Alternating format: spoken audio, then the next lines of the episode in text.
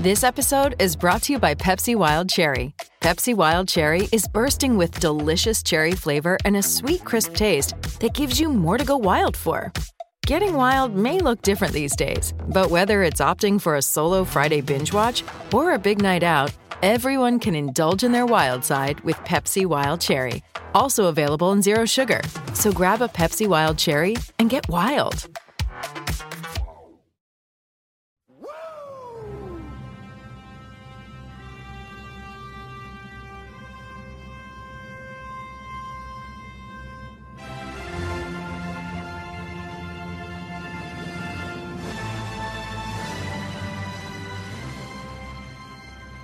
Welcome to Woo Nation Uncensored.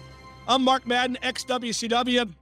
Joining me as always, he is the 16 time world heavyweight champion. He is the greatest athlete ever to walk the face of God's green earth. Let's bring on the nature boy, Ric Flair. Naitch, tell Good what morning. it is. How are you guys? Doing good, doing good. And uh, we got a surprise for you right off the bat. Matt Cardona, the artist formerly known as Zack Ryder, he's the defending NWA world champion. He retained his title in a match that finished via DQ against Nick Aldis last night at the Crockett Cup event. And here's what he wore. Let's check. Let's check out his robe. Wow, nice. That looks familiar, doesn't it? It does. What? Uh, what? Do you, re, do you trace that robe for you to an event, or is that just kind of a Let, combination let, of? let, let me see it again. No, it's it's nice though. It's very well done. Remember the Crockett Cup, the original one in the Of course. NWA? That was a big event, wasn't it? Yeah, uh, huge in Baltimore. And that Every year. managed and that managed to make tag teams, didn't it? Like you'd bring in Yeah. different tag teams or unite tag teams, and they kind of took off. Yep, exactly. He took he brought him all over the country.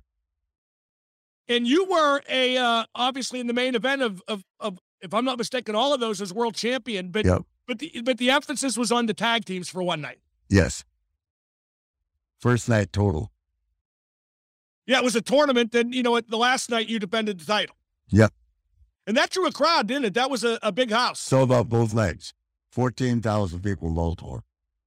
You know, with all the tickets sold to all the events today, to think that an event back then could sell out back to back nights, I mean, it's not WrestleMania, but it's No. pretty impressive. Very impressive. Yep, we did it every year. Now, Ric, the new series drops this week. It's called WWE Evil, Evil. and it profiles some of the great heels in the wrestling business. Let's assume you're the best heel ever, which I think is true. Who's right there with you? Who are one, two, three names that you think stand alongside you as the best heels ever? Hmm. Well, you know, I, I, I got to start with Roddy Piper. There was a period of time when Roddy was as hot as anybody in the business, uh, and he was entertaining. But he he wasn't afraid of heat. He got it. You know what I mean? Um, it's hard to say. I mean, it's being a being a heel now, and it's, it's a whole different time because it's it's just. Uh, I don't think the guys have the freedom to to be a heel. Does that make sense? That they we used to have. You know, just just I think just conduct wise and I, I mean, you know, I guess what if if I was considered great, what made me great was the fact that everything I said I did. but I mean, of, of that group of people right there, I mean, Rand, Randy's a hell of a heel. Roman's a hell of a heel right now. I mean, they're all very good. You know who I think they're going to be amazed with? Who I think's going to really have a great. I'm I'm dying to see it because I'm a big fan of Stephanie McMahon. She, Oh, the she- episode on Stephanie, right? yeah, she is a badass, man. I mean, I I love her in that character. I loved her with, with the authority, but I, anytime you go back to the feuds with her, like Vickie Guerrero or just different people over the years, she could be a badass. She's her dad. Her dad is a hell of a heel. Good lord. Who, who's the better heel, Vince or Stephanie? Oh, just because he's meaner, you got you got to go with uh, you got to go with uh, but It's clo- it's close. Yeah, it's and but Stephanie could man, she could turn it on. I mean, I, I, I mean, I used to text her all the time. I hear your shit's too good.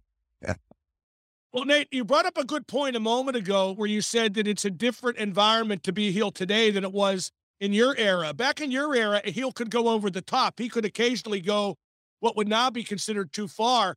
Whereas today, the heels try to sell merchandise. And boy, that's a big difference. They're not only sell merchandise, but they're forced to get along with the public. They're forced because of social media to be nice. That was not the case in my day. No, I, I was witness to that on uh, on more than one occasion. We'll get to that in a second. We, but, we all shake hands in bars now in the old days. Not so much. No, not so much. And, and Hit the Actually- road. Tell your story walking. what what are you talking about? I've seen you do that relatively recently. well, only made it there. But uh, you know, it's funny. Great minds must think alike because the first uh, name that comes to mind for me, for all-time great heels, besides Ric Flair, is Roddy Piper. yeah. and that especially goes for his first heel run in WWE. When he got there, Yep. They had never seen anything like him. I No. don't think. No. Yeah, entertainment. Um, and Roddy was out there, but he was always thinking.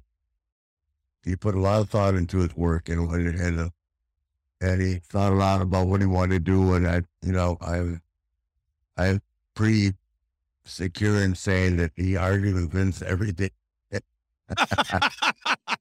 I feel pretty secure with that comment. Yeah, but boy, what what a heel, what a career. Yeah. I, I miss Roddy every day. I know. So do we all do. yeah, yeah, and some heels are so good, Naitch, they become cheered. That's happened to you. Is that good or bad? And how do you avoid that? Well, it's good because it, they're they're cheering you out of respect because you're so good. Sometimes you just exhaust them by being so good.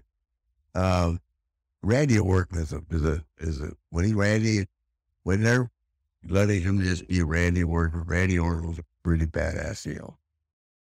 You know, well, he reminds me of you, Ric, is whenever you started to get cheered, you always found a way to do something to bring them back the other way. And I Yeah. think Randy does that too all the time. Yeah, but he's a he's a he's a, he's a tweener now, so you know he's, he's halfway caught up in entertainment role. And, but um, when the Vi- when, when, when the when the Viper is being the Viper, he's he's he's as good as anybody.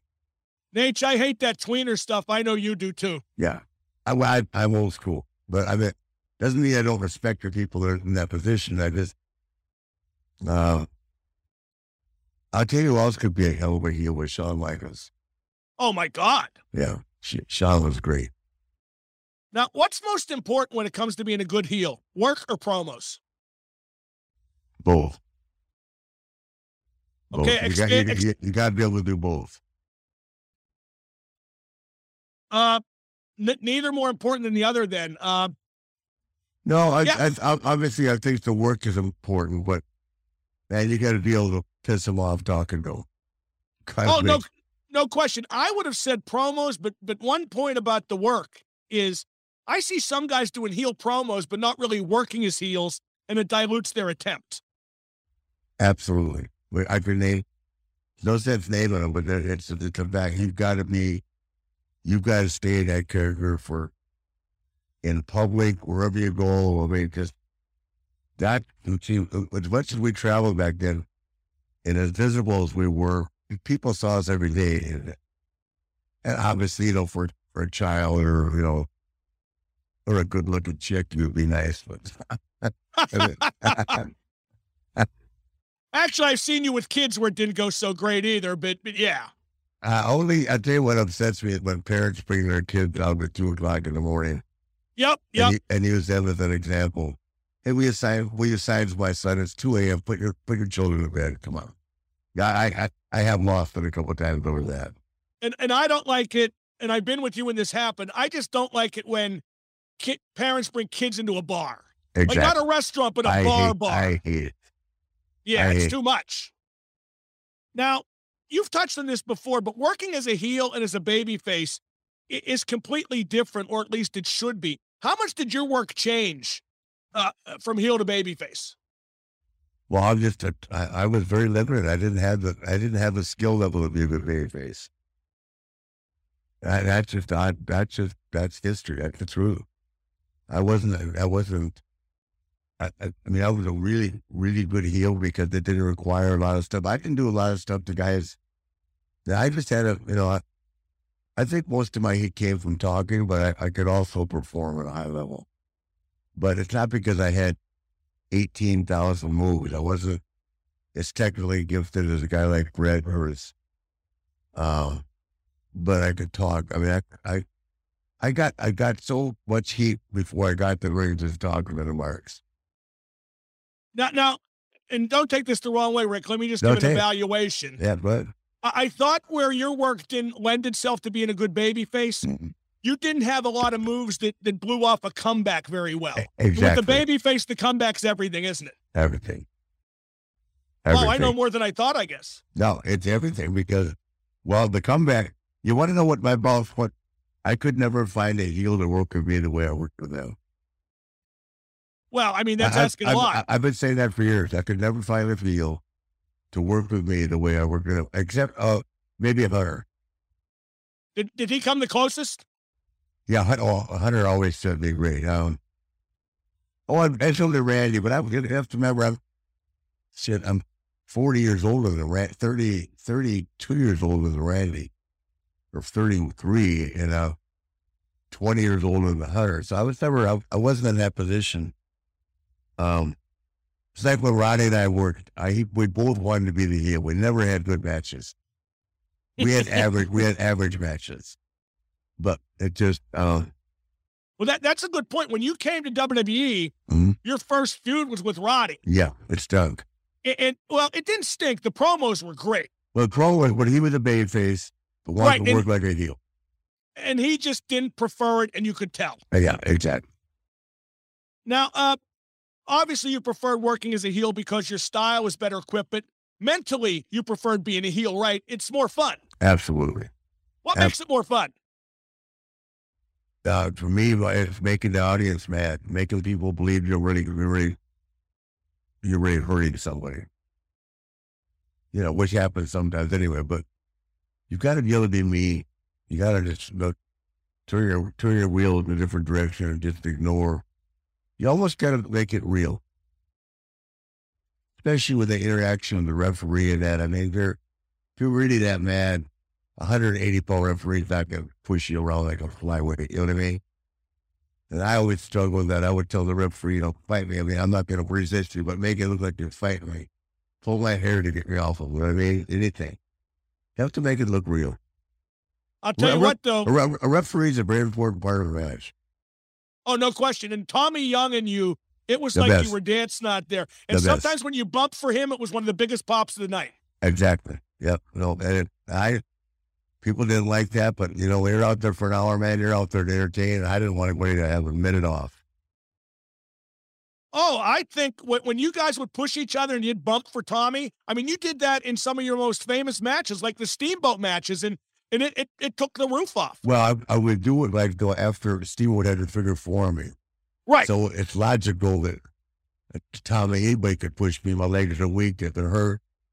It was logical. A lot of people didn't see it like that, but you've had to figure four on you for a minute and a half or two minutes, and you pull yourself up in the rope when you turn around and push the referee out of frustration, and he pushes you to take a bump. It, anybody push forward if if you know how to work if now, you ought to work. well, well, you did. And uh, what? Uh, how does the booker know when it's time to turn somebody? And can you be turned too often? I can think of a few people that have gone back and forth too frequently. Yeah, absolutely. Absolutely, be turned too often. And what? And, and you only get you know, only the real good ones can pull it off over a period of time. How does the booker know when it's time? Well, the booker knows when it's time, sometimes out of necessity because there's an injury on the other side, or maybe just you end up realizing they're just fighting. Uh, you're fighting the crowd, you're fighting the reaction, you're you're dealing with someone. It, it just needs to be working the other direction or working the other way. Is there any heel who never worked babyface? I know Steamboat never worked heel, but uh, can you think of anybody who never worked babyface ever? No. Did Ole ever work babyface? Oh yeah. Okay. I I, I don't remember. Uh, yeah, I been over. We were well, not really babyface, but uh, yeah, the Andersons never worked babyface. Ole and Gene, no, they did not. But but I think Ole might have as a single at some. Oh wait, no, hold it. Uh, what am I what am I thinking about? When uh when the Horseman turned on Ole and kicked him out, he was kind of a baby face for a short Yeah. time, wasn't he? Yeah, I guess he was. So nobody Yeah, cared. he, he's more, he's more limited. Ole was more limited than I was. no, no, seriously, he had his shoulders were bad. He had a Right. hard time. He had a hard time punching. I'm talking about physical because of physical Right. injuries. Now, um, did consistently being a heel ever take its toll mentally? You know, was there ever a time you tired of all the abuse and all the heat and outside the ring, especially back in in in the NWA days? Never You loved it. loved it. What? Why'd you love it? Go and talk about that. Bad, bad, bad, bad boys and make us feel so good. Did Bobby Pro ever want to be a babyface? No, and he never was. Yeah, but he, after a while he was because of how good he was. You know what I mean? He was always a baby face in Detroit and Chicago. Yeah, yeah. But I'm saying uh, on the road, but it, it was just some guys are just have got that switch, and, and it's the same way in every. It, it was the same way in in all sports. You know, some guys that just just are pricks, and if, if that makes him a heel, makes him a heel. Yeah, but but I I know what you mean. But you were a, a, a great guy outside the ring, and to my experience, and Bobby Probert was a great guy off the rink. Yes, yeah. I know, no, but I'm just saying it. But you know, at the same time, the the your the era dictated your conduct, your conduct of, you know, the way you could read it, interact with the fans. It was, I liked it when it was a fight to get back and forth to the ring. That that that's when you knew you had heat. When the people Uh, when the people are trying to touch you, reach out, whether even if it's to try and whack you, it's a lot more exciting. Oh, no question. One of the earliest examples I can I can remember that was when I was literally a kid in age, and Zbyszko turned on Bruno up here in in WWF, the old territory. Yes. And I remember I went to the match where Zbyszko fought Bruno the first time, Mhm. and literally it took him ten minutes to get to and from the ring. Larry. Yeah, Larry. It was unbelievable how much they hated him. It was just, Huh. it was great, but it was unbelievable. And to be honest, he was a young guy then, Yeah. and you could tell looking for him. I mean, he handled it well, and it was the biggest break of his career. Yeah. But but initially, it was maybe more than he bargained for. You know. Yeah. I, I didn't get to see any of it, but I, I know it was heated. Now, uh, you know who was an amazing heel is Bob Backlund.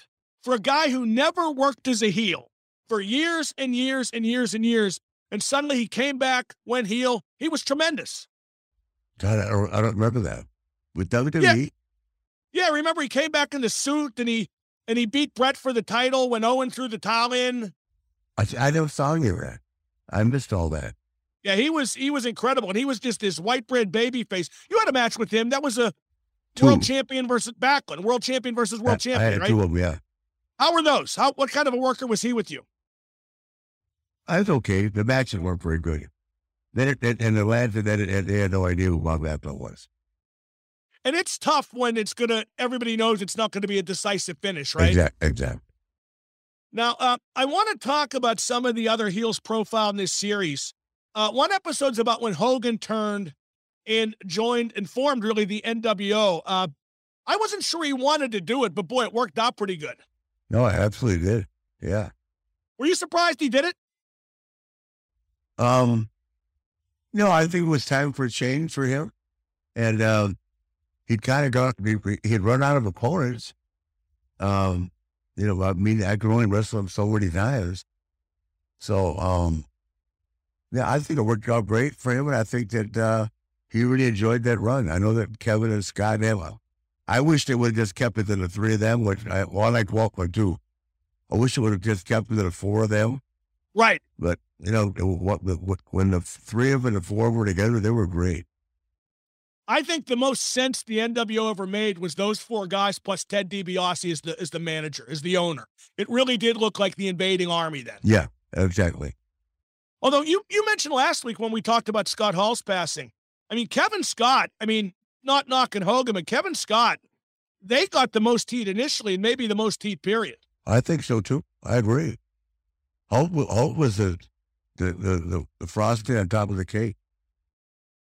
Uh, let's say he stays babyface and feuds with the NWO uh, at that point, or or maybe he turns back babyface later and feuds with the NWO. How would that have worked? Well, I, I don't think it would have been fair to the NWO to Scott and Kevin to to be because they wouldn't have beat Hulk as a babyface. That makes sense. That's right. That's it, right. It, would, it would have been the end of a run. So uh, it was better off to keep them heels. They were they were really over as heels. When the moment for intimacy arrives, you need to be ready. Whether you've been in a relationship for years or are just getting started, having the confidence that comes from preparation means you're free to enjoy the moment when the moment comes. Even though you are far from ordinary, the truth is that ED is really common. In fact, 52% of guys aged 40 to 70 experience some form of erectile dysfunction. Go to getroman.com slash flair right now to speak to U.S. licensed healthcare professional about erectile dysfunction and get $15 off your first month of treatment. ED is more common than most people think. In fact, 52% of men, can you imagine that? Between the ages of 40 and 70, who I'll be 73, will experience some form of ED.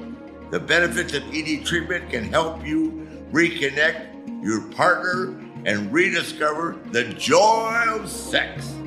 Roman Ready is confidence personified.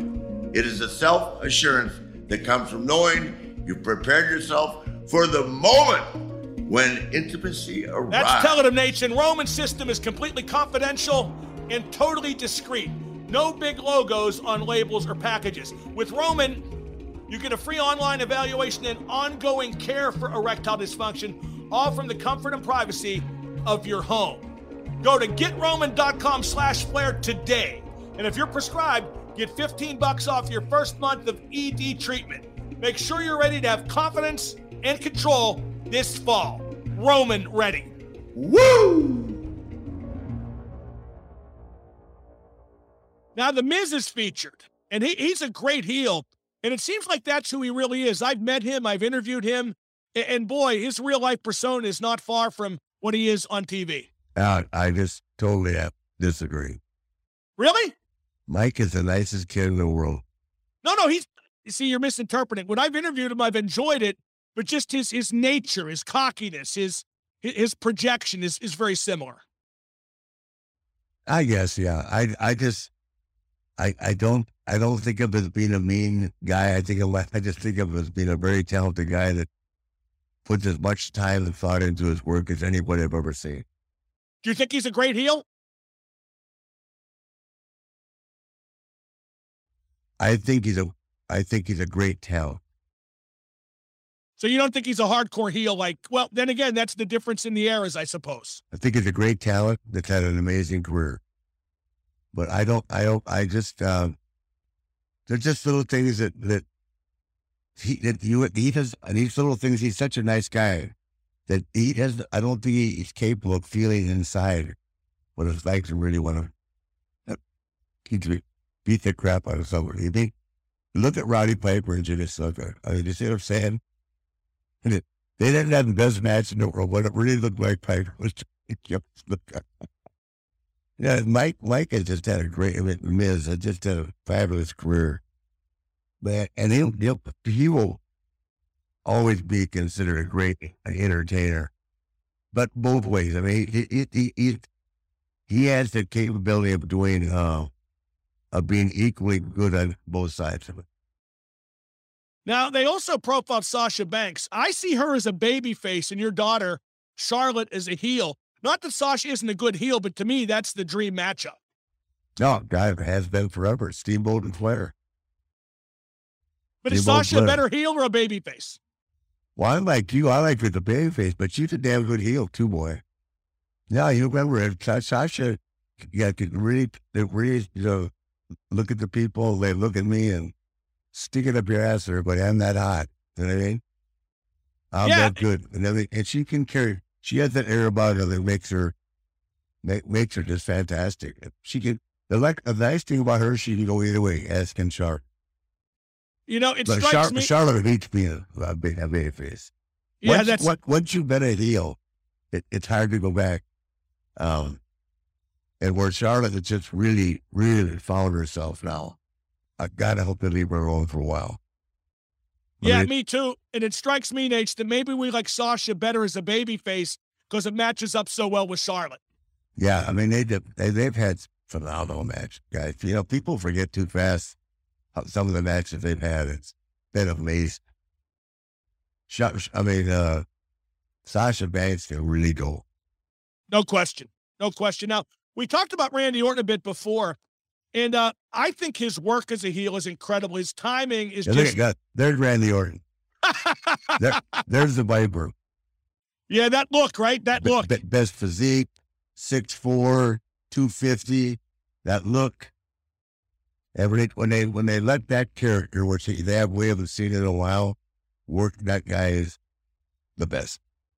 Well, his heel timing is tremendous too. He knows just what to Yeah. do, when to when to do it, when to say it, and and you know, there's some stuff that's been booked for him, and I know he has great input on what he does. Like when he punted you in the head, Yeah. that that just took him way over the top as a heel again. Every time you think he can't go further, he does, and I think Yeah. that's a big part of being a great heel. Yeah. I know. Also ended my career. Well, well, no, no, no. that, no, hold it. That was when you came back. Your career had already been over. You were with and screw him and Edge and that concerto shit. You know what's a really hot heel right now is Edge. no question. No shit. Edge is on fire right now. He's not featured in this documentary, but you think of Edge as being this nice, quiet guy that could be either way, right? But his interviews have been intense, and he's hot as shit right now. I know, I know, I know. We're talking about evil, but he, he, he will be. He's already great. He's just getting greater. Well, now, isn't that match kind of heel versus heel with him and AJ? No, I mean, I guess they've turned AJ, but I still think, I mean, it's been a short time, relatively speaking. AJ is one of the greatest baby faces that ever worked. I think he's a better baby face than a heel, and I think he's a great heel, too. I just said it. He's a he's a real good heel, but he's one of the greatest baby faces of all time. What makes him that? Skill. He's loaded with skill. Yeah, he really is. and he and he can when he wants to be soft and mellow, portray himself, we can, you know, figure out uh, about which he really is in real life, a very humble guy. It, it it's very he's very very likable. well, like, harkening back to something you said a bit ago, Naitch, AJ really has that baby face arsenal with his work, Oh my he? God, he can do That- that- anything. anything. Well, and his comebacks are unbelievable. Yeah, absolutely. Because he can do anything.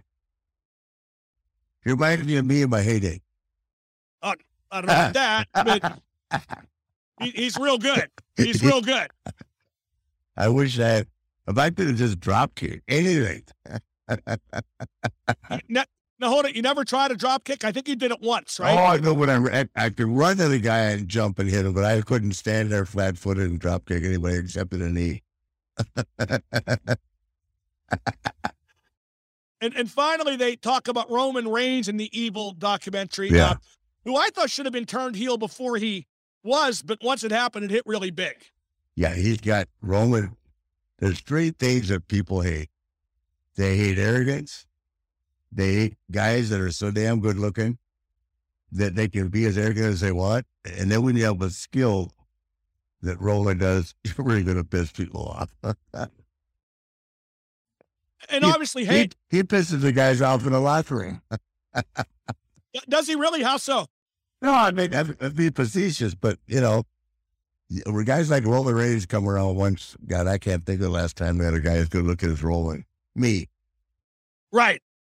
Yeah, he's as handsome as I was 35 years ago. Now you see, I think that, I think that's a legitimate comparison. There you go. Yeah, yeah. Yeah, and you know, too, though, he doesn't have a lot of big arsenals of babyface either.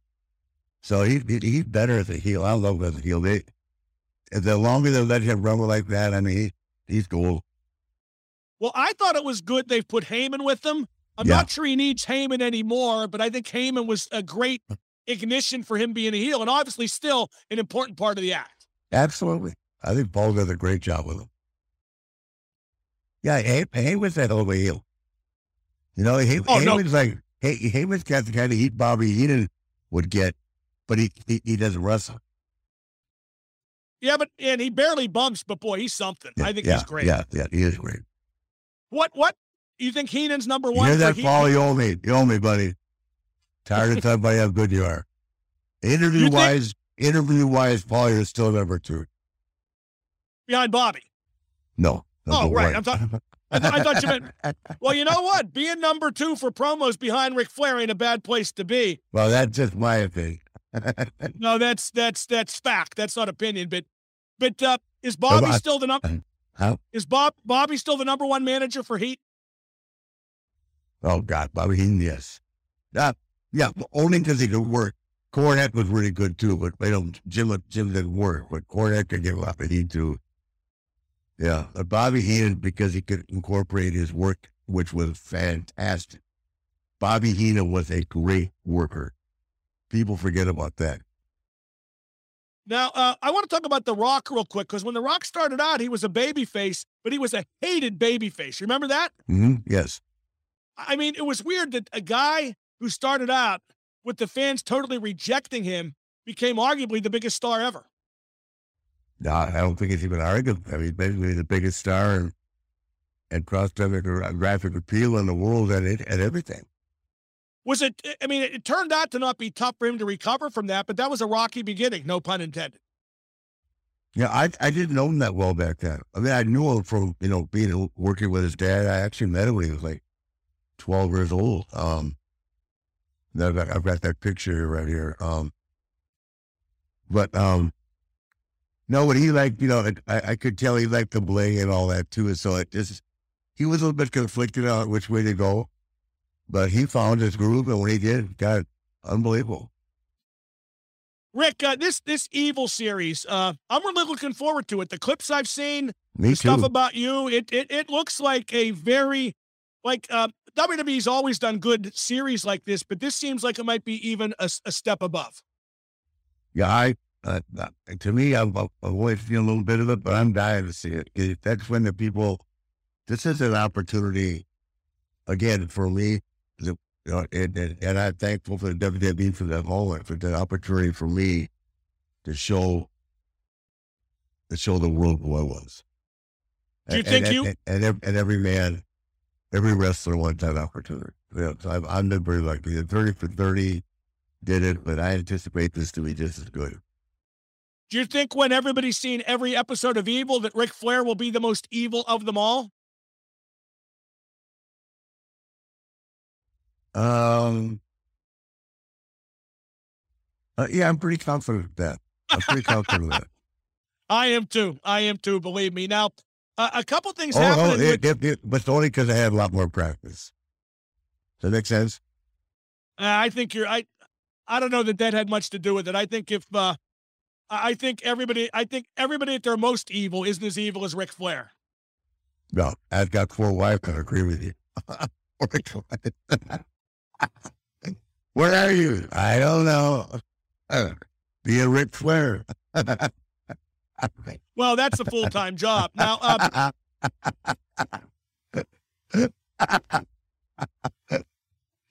you better own me. You should know. Oh, I know. I know. Oh, believe me, I've I've eavesdropped on a few of those calls. In fact, I seem to recall you put me put me on the phone briefly with wife number two in the middle of one of those. Yeah, I sure did. Where is so, he? I don't know. He was right here a minute ago. Uh, now, uh, a big a big event in the NCAA with with wrestling. Gable Steveson yeah. won Olympic gold uh, prior, and he just won his second NCAA national championship. He then retired from that type of wrestling, and he's already signed by WWE. How would you start him out? Because clearly he'll, he's going to show up pretty soon. Well, I don't think he's had much opportunity to. I know he's been to the power plant or not power plant to the uh, performance uh, center. Performance center. Um, but I wouldn't think with the way he's had to uh, condition and, uh, prepare for the not only the Olympics but the NCAA and all that. um, plus another year of collegiate wrestling. I, I think that he, um, I don't know what I would do. I, I, I wouldn't let him do anything until he was really good. I wouldn't, I wouldn't give, I wouldn't give him, you know, I wouldn't, I, myself, if I was in charge of this, I would spend a year building, building it, you know, because you just can't learn overnight. The only guy I've ever seen we talk about all the time, the learner overnight is Kurt Angle. Yep. But I know, I, I, and I'm not saying that, that Gable can't, uh, that he doesn't have that ability. I don't know. But Kurt is a different kind of cat. So I was a different kind of cat in amateur wrestling. So they both have achieved the same same thing: two NCAA uh, titles and a gold medal, and so you know there'll, there'll, always be that comparison. That's why I would be careful with, with Gable and make sure that he was in a place that he wanted to be in. I agree with I that, mean, but when you that, that he is comfortable with when he when he very comfortable in the um in the ring before he before he um uh, debuts. Now, when you say it it it it uh it take a year, would you have him on TV during that year? Yes. Work with him off TV for that year? You you wouldn't show him until a year from now. I'd, I'd have make appearances on TV. Okay, but but not doing I, much. I, I, would keep his face there a lot. Yeah. What about the idea where he could like do squash matches occasionally? I mean, where he wouldn't have to do much, but you get him out there. Yeah, well, they just if he was good at it. I mean, I have I'd have to before I even could answer this and give you an opinion. I have to see what he's capable of. Yeah, I know we're assuming a lot, but I think it's easy to assume a lot. He's got the size, he's got oh, the yeah. look, he has the amateur background. How big could he be, Naitch? What's your prediction? Um, well, he could be huge, but I remember, we haven't heard him talk yet. Right? No, there's a lot of factors. You're right. Yeah, I, it's, it's, I don't want to. I don't want to label him something and, and be unfair to him, because uh, when you were as successful as he is, he's going to be measured uh, against Kurt Angle. Yeah, the comparison is that is unavoidable. It, it just about, is. And one thing about Kurt, I want to mention too. Before Kurt came to wrestling and embraced it, yeah, and did so well at it, a lot of the successful amateur wrestlers treated pro wrestling like it smelled bad. I think Kurt not only came in and did great, but I think he changed the attitude of the guys who came after him as blue chip amateur wrestlers. I I could agree with that. Yep. Because remember how it used to be? Heck, we had what was that one guy's name that gave you a hard time at the Dapper Dan dinner? The guy who won the gold medal. Remember him? Uh, Blatnick, Jeff Blatnick. Yeah. And then I cut a promo on him, and he got mad at me instead. Yeah. Well, I, you know, I, I he just what can you do? You're, you're in a professional setting. Um, but you know, who's Jeff Blatnick now? Well, exactly right. Now, I mean, I, so, I, I, I, don't take I don't take anything away from him, but who is he? Right, no question. Well, and that's the difference between the two genres. I mean, yeah. I, I respect the hell out of the amateur wrestlers. Yeah. And, and you know, but I mean, once they're done with college and the Olympics, they're done. There's yeah. nowhere to go exactly. unless they go the path of Kurt Angle. Exactly. You know, there's a kid from Pittsburgh named Spencer Lee Ric at Iowa, uh-huh. who's who's won like I think three or four national titles in the smaller weight classes. And I don't know if he would ever pursue professional wrestling, but then again, the lighter guys, that's kind of an uphill battle. But boy, is he good and charismatic. He's just unbelievable. Oh, I, I, I've heard the name. I've not seen him wrestle. I, I usually watch that tournament. I watched maybe, you know, maybe two or three hours of this weekend when it was hard up against the NCAA basketball tournament. Well, he he's really good, and I, I, I hope he finds a way to to to to use his talent moving forward. And by the way, how about Penn State won their ninth NCAA yeah. National Wrestling Team Championship in 11 years? That's incredible. Gable, Gable Sanderson, right? Yeah, yeah, just yeah, uh, uh unbelievable. Uh, yeah, that, well, that they transferred the flag from Iowa and Iowa State to Pennsylvania. Yeah, yeah. Now, uh, there's a report that Cody Rhodes has signed a contract with WWE, which I think was inevitable. How would you debut him? Should he show up at WrestleMania or would you wait?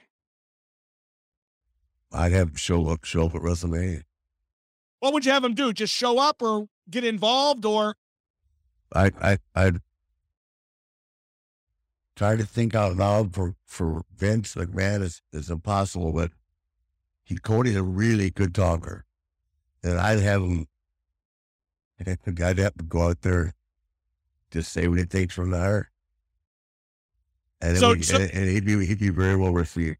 Oh, his, no his, question. His, dad, his dad, and his now, you know, the fact he's really, you know, pulled his dad legacy, uh, um, it, it, you know, made full, the full circle back and back with WWE and, you know, his dad being such a big star so many years. I think he walked out the door in Texas where his dad's from Austin and, uh, just as, you know, dressed up which he, he he's into the clothes, which I like. I'm a big fan of that. Just stands there and said, "Now I had to learn what I, what, you know, he did something really. I, I, I, I, I'd make him the hottest goddamn heel in the country. You bring him in as a heel? Yes. Now, I've up. I- Yeah. Well, you know, you know, actually, what I would do, actually, I would listen to what the crowd said when he walked out of me. That would be my opinion. I, I, I would say, Vince, I would say, walk out there, let her breathe for a minute and say what you think. That'll never be the case, but that's what I would let the crowd tell what they think. well, I, I have no idea if Cody Which, should which, be. which is the way the business should be. Actually. I mean, to me, let, listen to the crowd. I used to tell guys all the time, I cannot tell you what I'm going to do out there until I hear the crowd. What do I, want to start? I just, I'll tell you when I get in the ring. I've ever that, had that argument a hundred times. Let me hear what the crowd's doing. Then I'll tell you what we're going to do. Well, I don't know if Cody should be babyface or heel. I kind of like the way you would approach it, but I think he's got to be pushed big because A, he's great, and B, a lot of people in AEW are going to be watching. And if Cody, you know, gets pushed and if he gets treated good, people who might want to come from AEW to WWE might take that into consideration. Oh, I'm I'm very confident the fact he's going to be pushed real hard, and I don't see that even being an issue. But once again, I think the determining factor of what they want to do with him would be walk out in a state where his dad was born and raised, sixty miles from where, eighty miles from where you know Dusty was, you know, lived. Um, and I would just let the crowd tell me what's going on. I've always wondered what the most value is when a wrestling promotion gets a new guy. Is it surprise value, which gets people talking, or do you build anticipation, which should make more people watch? Um, if they know he's coming, I would. Uh, uh, well, we first of all, Cody doesn't need vignettes. You know what I mean? Right. They know Um, who he is. They know who he is, and uh, but I have to think in my mind, I don't think Cody left in a bad way. So it wasn't like he was getting beat by everybody before he left. Or if he was, I don't remember, and I watch all the time. So I think he just decided he wanted to try something else, and he was successful at it. And you know, Vince rewards success. He never said anything bad about the WWE. He never, I don't remember that I know. You know, they may have had some trademark argument issues, but that that's life. You know what I mean? But I think Cody will, will perform at a high level. He's young. He looks great. And I just think, once again, I would let the crowd dictate what he's going to be and how he's going to do it. Because this is a kid that's got a whole new roster of people to wrestle. Yeah, I think it's going to be terrific. And Naitch, what about that neck tattoo he has? I think you should have got a neck tattoo back in the day. I, maybe I will tomorrow. I think it'd be awesome. What, Although what, it- what, what does it say? Maybe Tom Brady, number 12, Each, oh, TB12. Although, like we've always said, Naitch, you don't put a bumper sticker on a Bentley. wow, I know.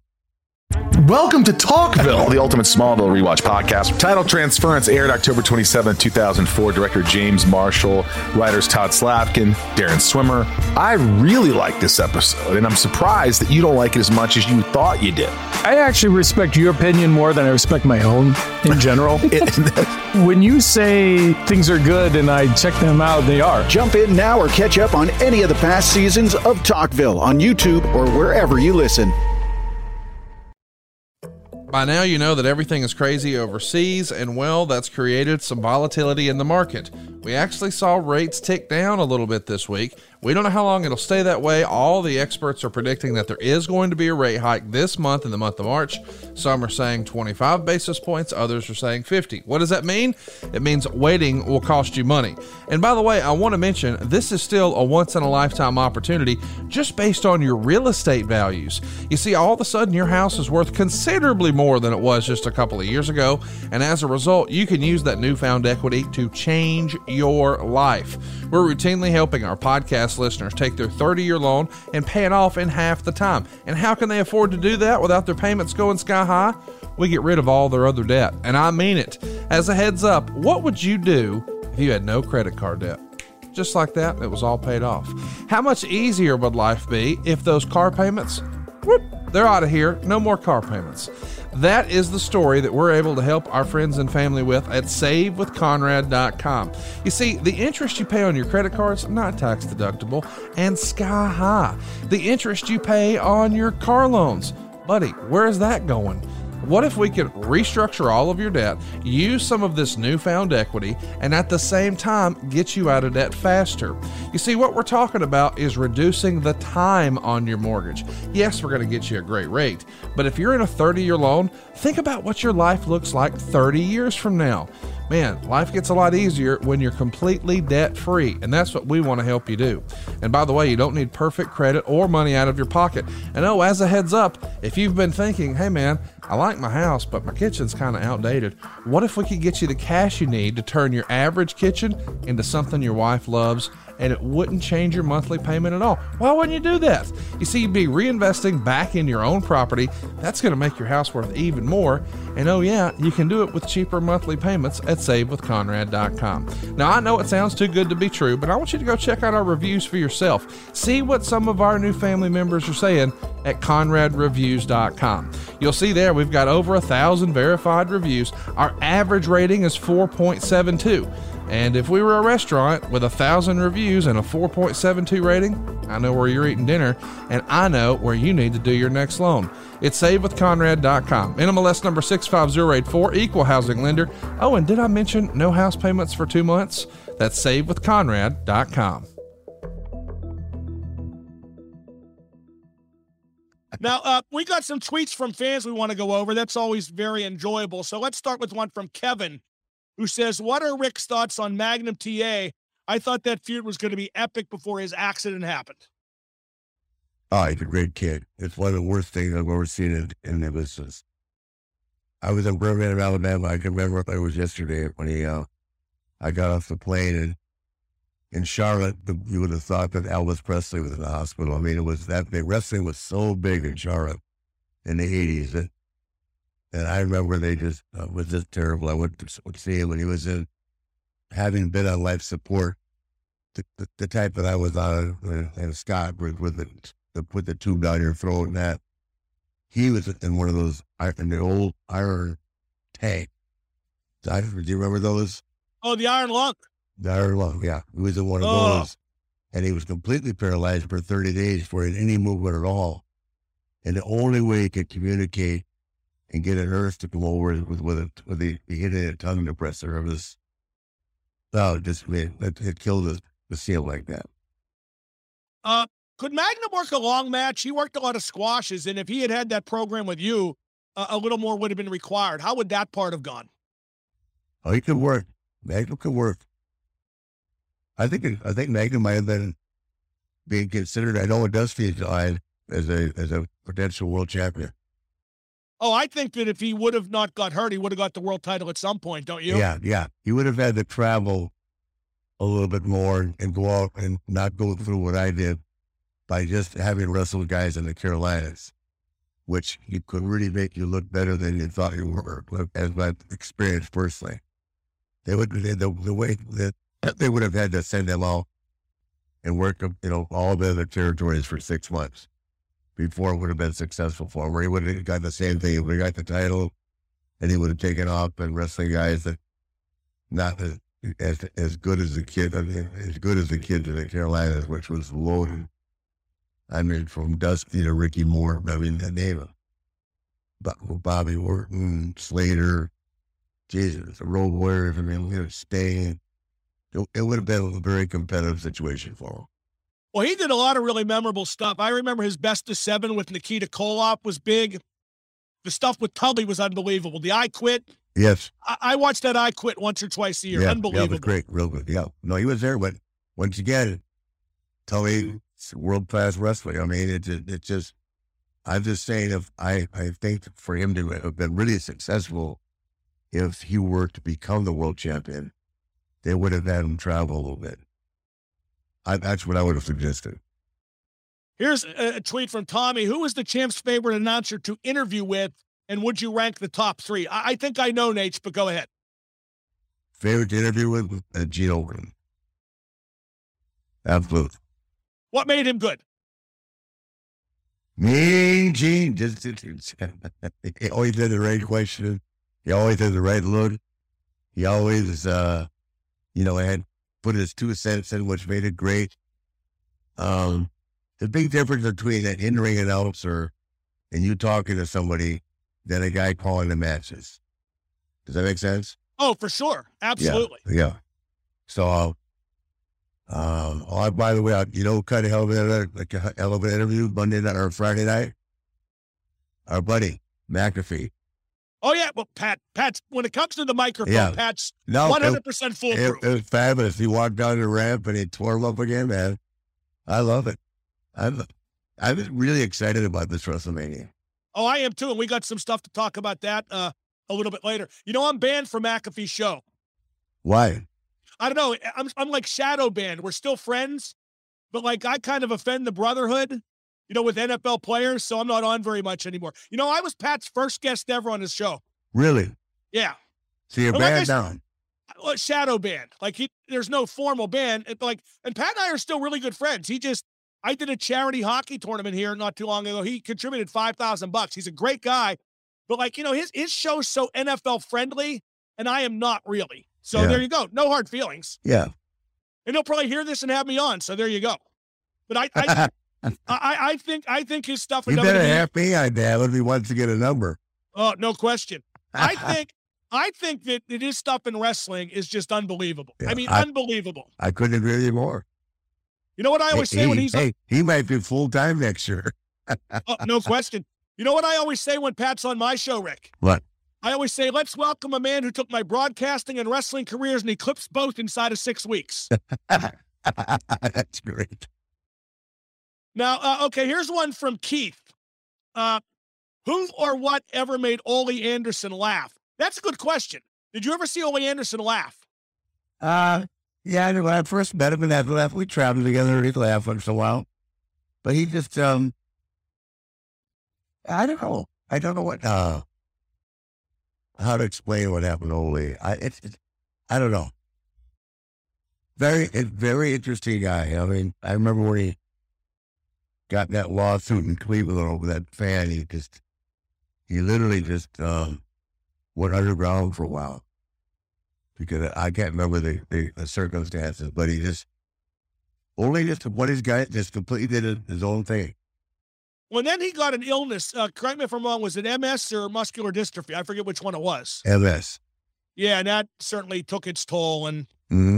you know, sad story, very sad Yeah, story. yes, Ole yeah. was just a different cat. Yeah. Yeah. Uh, here's one from Joe. Are you guys fans of MMA?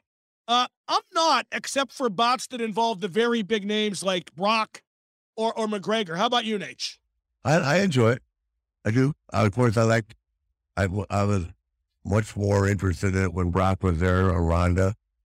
oh, Um, R- Ronda too, right? Exactly. Uh, I used to I used to like Liddell, Tito Ortiz. Uh, I'm just not as familiar with the guys anymore, like I used to be. I don't watch it. I mean, to me, Ronda was just tremendous, as and Brock was tremendous, and you know, good. I, I guess I was more familiar with them, and you know, I thought Ronda Ronda could very possibly, I think, be the biggest star in the history of the business. oh, I think she probably and was. she and I- probably she probably could go back right now and get a huge payday. I think why she started losing was because she got tired of it. It was too easy for her for so long because she was so much above everybody else. And then some girls came along that kind of caught up and maybe took advantage. I- don't want to say complacency because that sounds bad, but you know what I mean. Yeah, I, I you know, it's kind of like just one bad day. Yep. Yep. Yep. But, but I mean, she came back and, uh, you know, I think that she was so successful that she decided. I, I think I think that the WWE was already trying to work with her to come over. So you never know what what they might have said is there. But I certainly respected her. I really looked forward to every time she uh, competed. Just like I'm looking forward to seeing her uh, against Charlotte in uh, Dallas. Well, I will say, H, I was in Vegas last year to see McGregor versus Poirier. Yeah. And there's nothing like the UFC atmosphere live. It really is like the Roman Coliseum. Yeah. I've only been to a couple. Uh, one of my favorite, of course, was um, um, the key just mentioned again, Diaz. Gotta love that fight. Um, was it the second fight? I think I watched it at Jay Z's place in New York. Nate Diaz and uh, the kid from, from Ireland. Oh, McGregor. Yeah.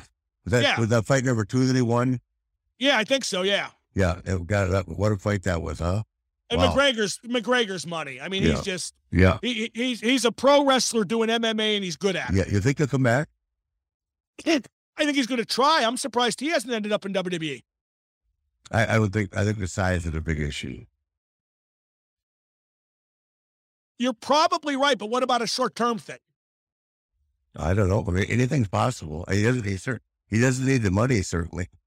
No, he's got that whiskey thing going that's like a, Yeah, a yeah. billion dollar type of deal. Yeah. And that's without you drinking any of it. Imagine if he had brought it out back in the 80s. I know, and I don't even like that kind of liquor. What if I was drinking it now? Here's one from Andrew. Nature Boy, I was a 1980s Greensboro Coliseum kid, never missed a show, even waited out back to watch you guys leave. What's your greatest Greensboro memory? oh boy, what would have to be? If I, if I said anything less than Starcade '83, I'd be lying. But I, I have a thousand Greensboro memories. I love that town. Well, Greensboro was your home turf, wasn't it? Yeah. That was like Gre- that was Greensboro was our Madison Square Garden. yeah, and that that was like your your home field. I mean, that was where Yeah, you know everything. they like even when you were the most hardcore heel, they loved you. Yep, yep, it was the best. You know what I remember about Greensboro? That was where guys, when the Horsemen came together, that was where guys in the front row first started wearing suits. Every guy, I know that and that's and it went everywhere. Yeah, it was a very very special time in life for all of us. We uh, we've gone up there before. I can remember Arn and I and Tony driving, and the traffic was backed up four miles on Holden Road. You get sentiment. You get sentimental when you talk about Greensboro. I'm noticing that. Not sentimental. I just wish WCW killed it down. I was there one time, and I, of the 36 guys advertised on the card, 16 didn't show up. Wow. Well, you know what else killed Just, Greensboro just, too? just didn't want to come to work. they never should have moved Starcade out of Greensboro. Absolutely. They moved it to Chicago. They got that bright idea. Starcade should have been in Greensboro every single year. Thank you. Now here's like one. like for- I said, if we had stayed east of Chicago, yep. we'd still be in business. Now here's a great tweet from Toothpaste. He says, "What's the highest bar tab he's seen and who paid it?" I can't wait to hear this answer. Highest wire tab I've ever seen. Yeah, and who paid it? Recently, No, anytime, all time. Hmm. I better talk to my accountant. I'll answer that next week. Yeah, because I, I I didn't I didn't see the bar tab at your 70th birthday party, but that has to be a contender. Oh, absolutely, God. Well, the bar tab by 73rd was pretty good too. Here's one from Jeff. Ric did many Broadways with Steamboat, and HBK and Bret had the famous Iron Man match at WrestleMania 12. In all of their primes, out of HBK and Bret, who does Ric think you'd have had the better hour match with? Also, how great would either HBK or Bret have been with Steamboat in their primes? I like those questions, Ric. What do you say? Love it. Let me see again. Well, who would you have had a better hour match with in both your primes, either HBK or Bret? Well, I wrestled Bret Nowell before Oh, But really? I- Where? uh, in, in Boston. Okay. Uh, but I wasn't. Uh, what am I? Ten years older than Bret? Fifteen? Yep. Yep. How old is Bret? 60, 59?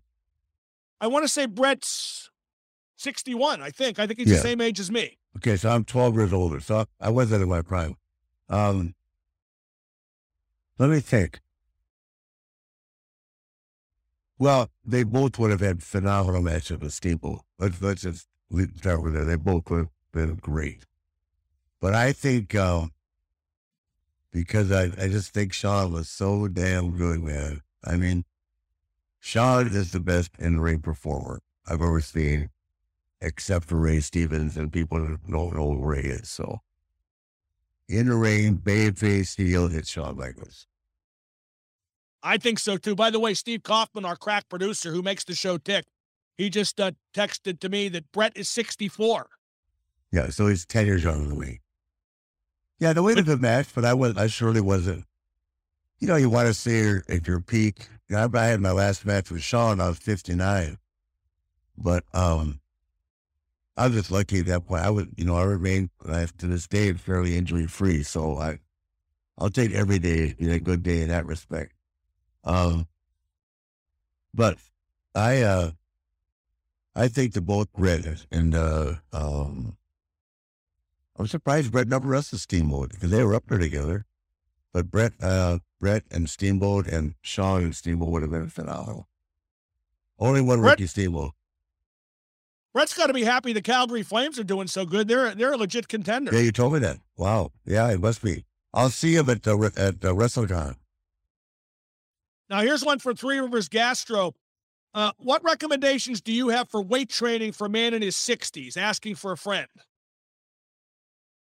Lightweight, more reps, and, and most of all, a lot of cardio.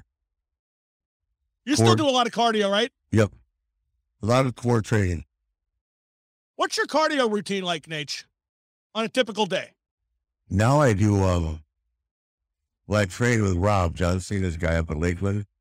And I've, I, I'm with these guys. I like to do as high possible intensity for a short period of time.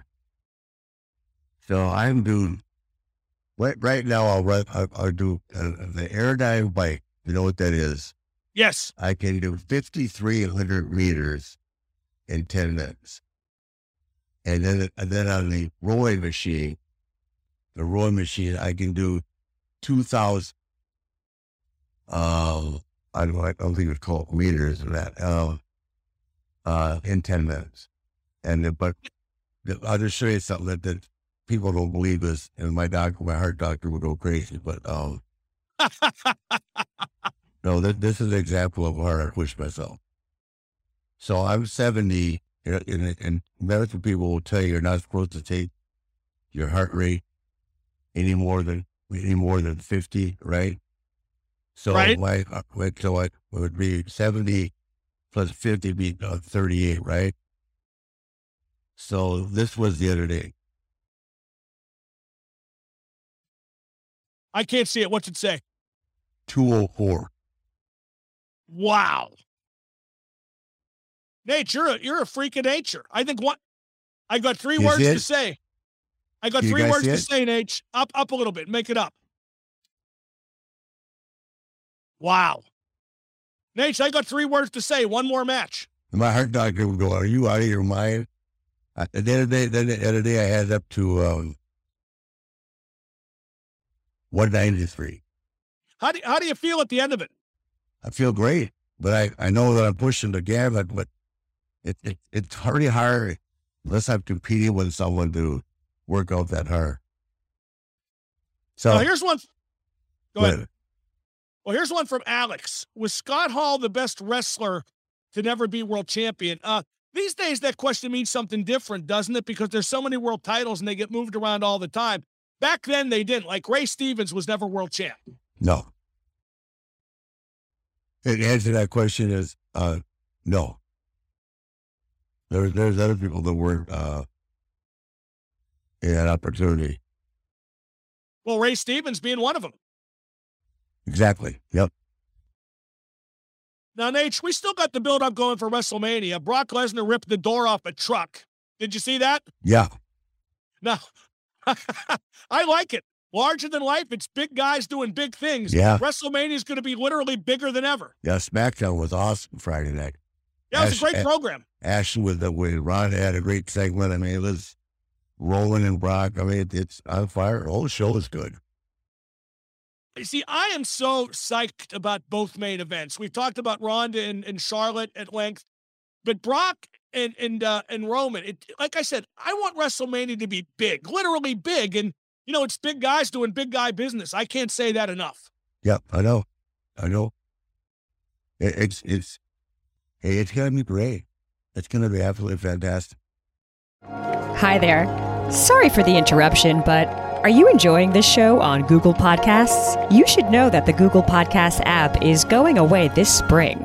That's right, going away, gone as in no longer available. You can still enjoy this show elsewhere though. Try out Spotify or Amazon Music, or maybe TuneIn is more your style. Whatever app you switch to, be sure to follow so you never miss the next episode. And thanks for listening, wherever you listen.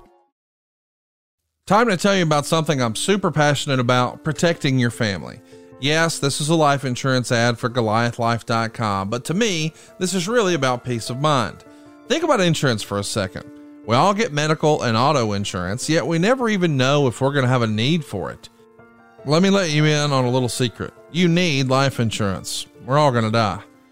Now, as you let that reality sink in, think about what would happen if your family stopped having your income tomorrow. If you don't have a plan for that, you need to visit GoliathLife.com. And I mean right now.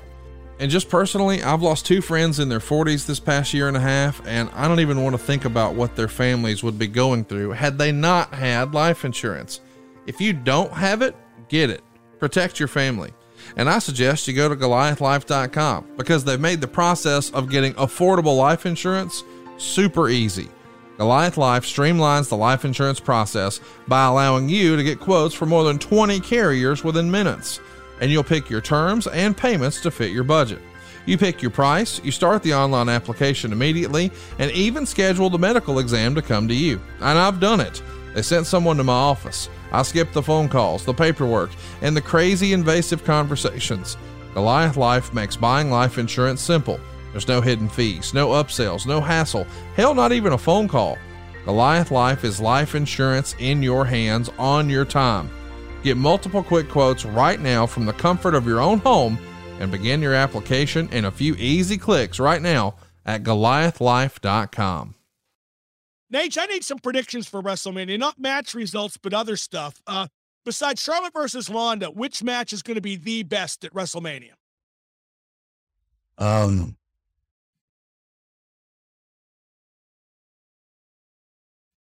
uh, the uh, I feel I feel like Charlotte Ronda will be the best match, but I, I, I mean, I'm, the one I'm psyched up for the most. One I'm, sure you guys are too is uh, is Brock and Ro- and Roman.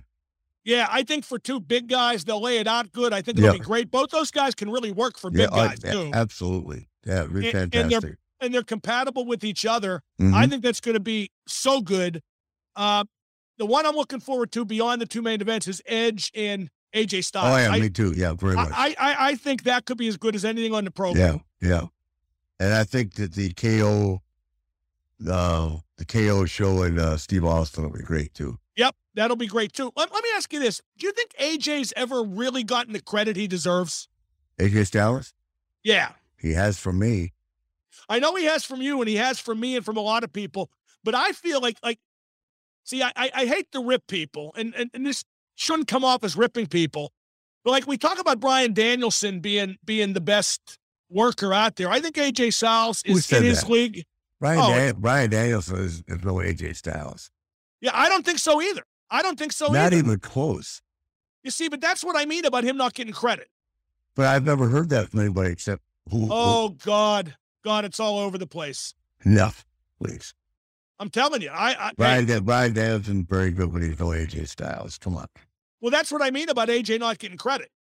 Well, that's just one one comment from who? I think we both know who. Who? Well, Meltzer. Meltzer named his award after him. The Yeah. Bryan Danielson Wrestler of the Year. Oh, he didn't name the award after me. The award's named after me. No, no, no. The wrestler of the year is the Lou Thesz Ric Flair Award. Yeah. The, the the best worker award is the Bryan Danielson Award. Wow. Well, Ric Flair, who is doesn't agree with that. Well, your award's the bigger award, if I- indeed I, any of those I, I think are big at AJ. I, I think AJ Styles is. I mean, I'm this. Bryan Danielson is very good, but he's not AJ Styles. Yeah, Sorry. Naitch, I agree. And, and I don't think either of us means to denigrate Bryan Danielson either. No, it does. It does not. But it, it's a big stretch to say he's better than AJ Styles. I agree. Well, that that's the question. He, he- I don't think he gets quite the credit he should. Does AJ now? Will Vince McMahon get involved physically with Pat McAfee versus Austin Theory? What's your prediction there? I hope so. Me I- too. Me I too. hope, I hope he comes out. That's who he is. That that will be very exciting too. If Vince comes out and the music strutting down the ramp, man. I mean, it's golden. Well, I'll tell you who this has been great for. This whole buildup is Austin Theory. It's gotten his Yeah. name out there in a Yeah, big way, Exactly. and I think he's lived up to his part of the bargain, just like Pat has. Yeah, yeah, yeah. I can see Austin somehow getting getting uh pat down and then Vince coming out the shit out of him. You know Yeah. what I mean?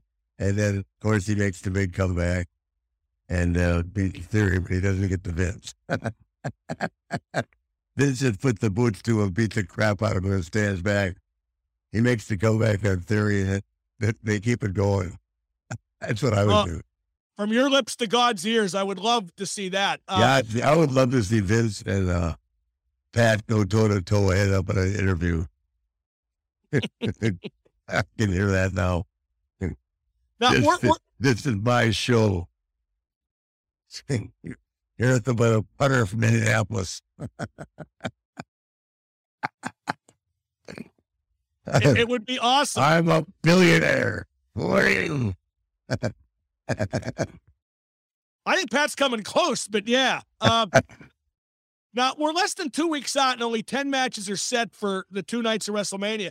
Does that surprise you? Uh, I guess those are the matches that matter most. so what now?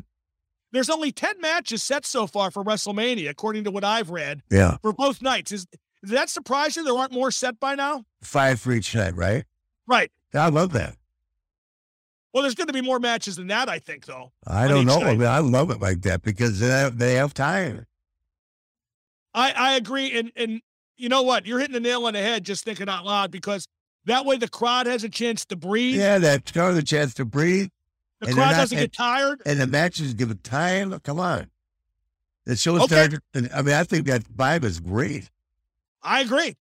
I agree. I think you're onto something. Now, how long do you think Look Brock at the, Roman? because you have to factor in all the entrances and all the, not the, the word's not pageantry, but all the. It's such a ceremonious event that for every the packages that play. I mean, it's sometimes you wonder if the match can live up to the packages. Kevin does know these packages that are just unbelievable. And sometimes the match doesn't live up to the packaging. Uh, very rarely, but I mean, it, it just so the anticipation, my God. Uh, I mean, Now- just uh, that's I love all that. Now, how long are Brock and Roman going to go? What should they do? They don't usually work short matches per se, but uh, I think they can go long if it's requested of them. They both can. They're both in excellent condition. Well, what would you do though? How would you book it? Well, Like I said last week, I, I make sure they have at least thirty minutes. I think they could do a real good 30 minute match. I think there would be a lot of, you know, bells and whistles. I think Heyman gets involved. I think stuff like that, the Usos, but I think 30 minutes sounds about right. Yeah, I hope. I mean, I, I just think both main events should have at least thirty minutes. Uh, I- thirty minutes of wrestling, not included. We talked about this last week, not Right. including the injuries. My God, I'd give I'd give Ronda and, and Charlotte 45. Yeah, why not? I think it'd be great.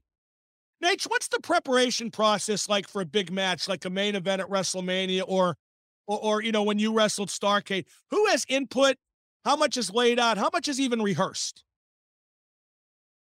Oh gosh, they're they're going to be they're they're, they're they go in probably on uh two. They go in right after Raw, and they probably are there. You know, I would say five days of preparation. And how much is rehearsed in the ring? Um, a lot, a lot, but it's not not not not so much the match is. But I mean, everything's rehearsed, but it's just it's one of those things that has to be flawless, and it and that is from the camera work to the announce table and the performers. I mean, it, it's the biggest deal. And to me, it, uh, I enjoy it more than I do. I love the Super Bowl. I know it's great, but because I'm a wrestler, I love WrestleMania. It's huge. Now, uh, who who has the most input on on a big match? Is it Vince? Is it the participants? Is it an agent? Is it Hunter? Well, I guess not anymore. But but who has the most input? Like say on a main event at Mania. I would say Vince. And he's very hands on. I I I'm sure. I think he takes other people's thought that he thinks are, are smart into consideration, but ultimately he makes makes the decision. That that's that's been my experience.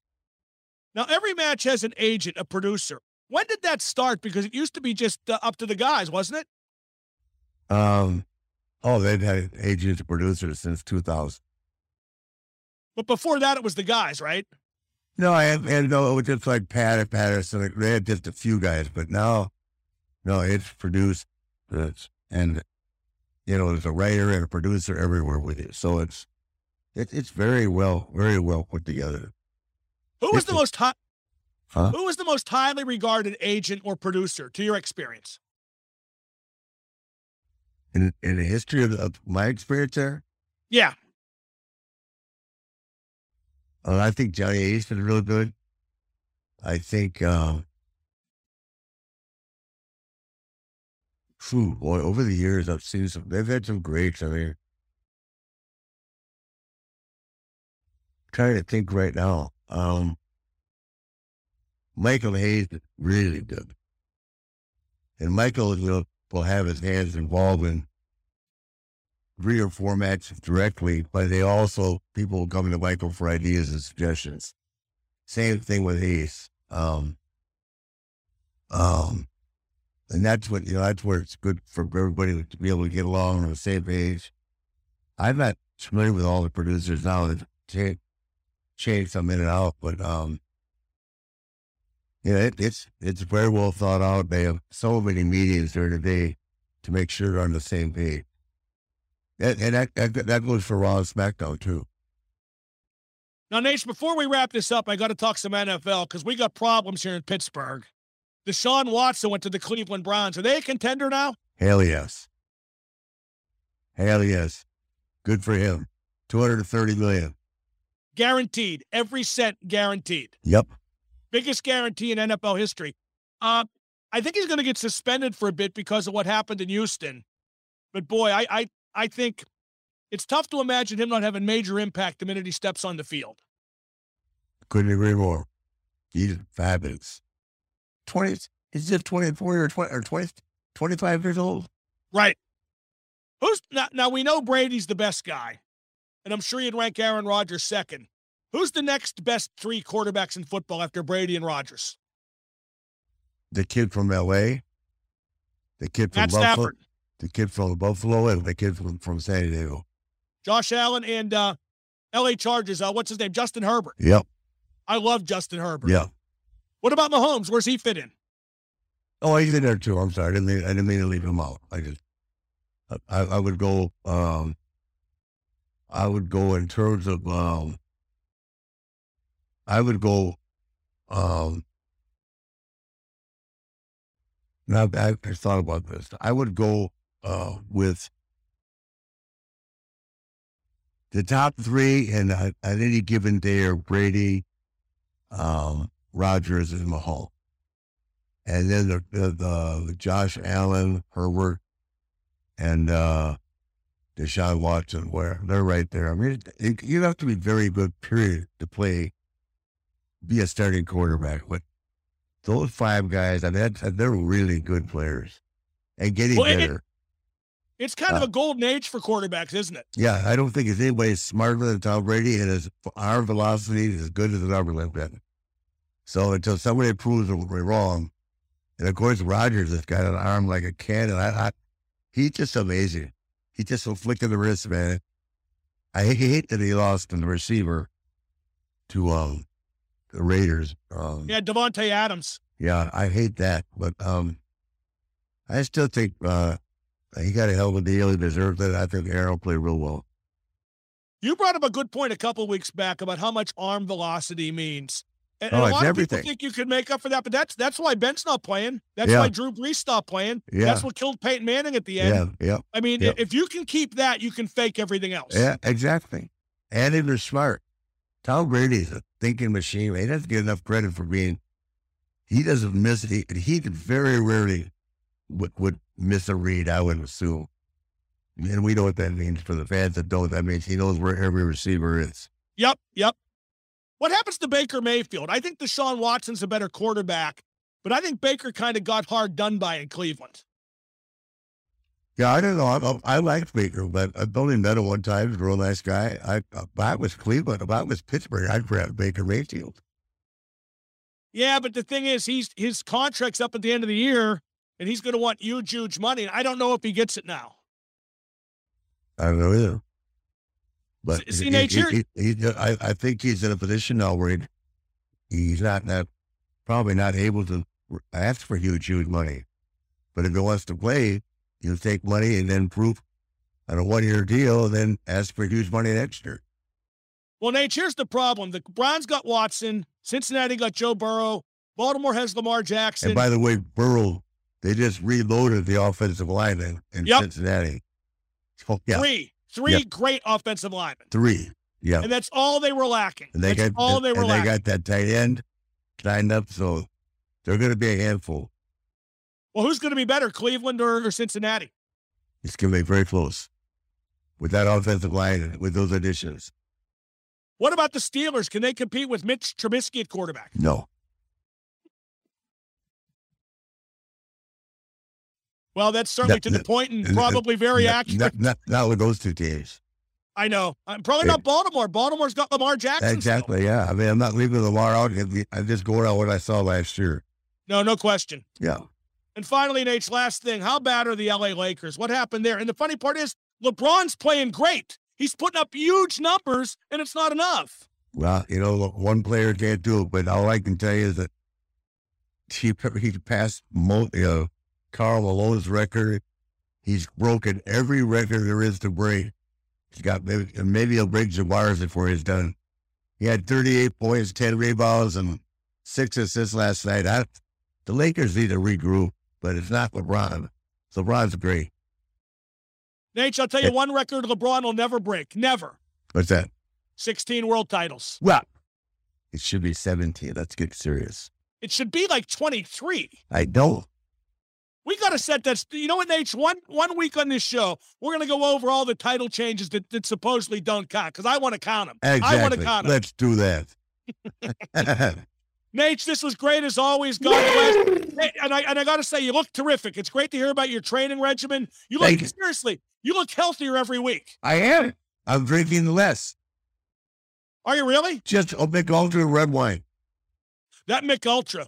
I mean, I'm a Coors Light guy, but Mich Ultra is a good stand. Not bad, man. Not bad. I, I look like I could drop any second too. Bye. Naitch, thank you again. Give him one more. Thank you, sir.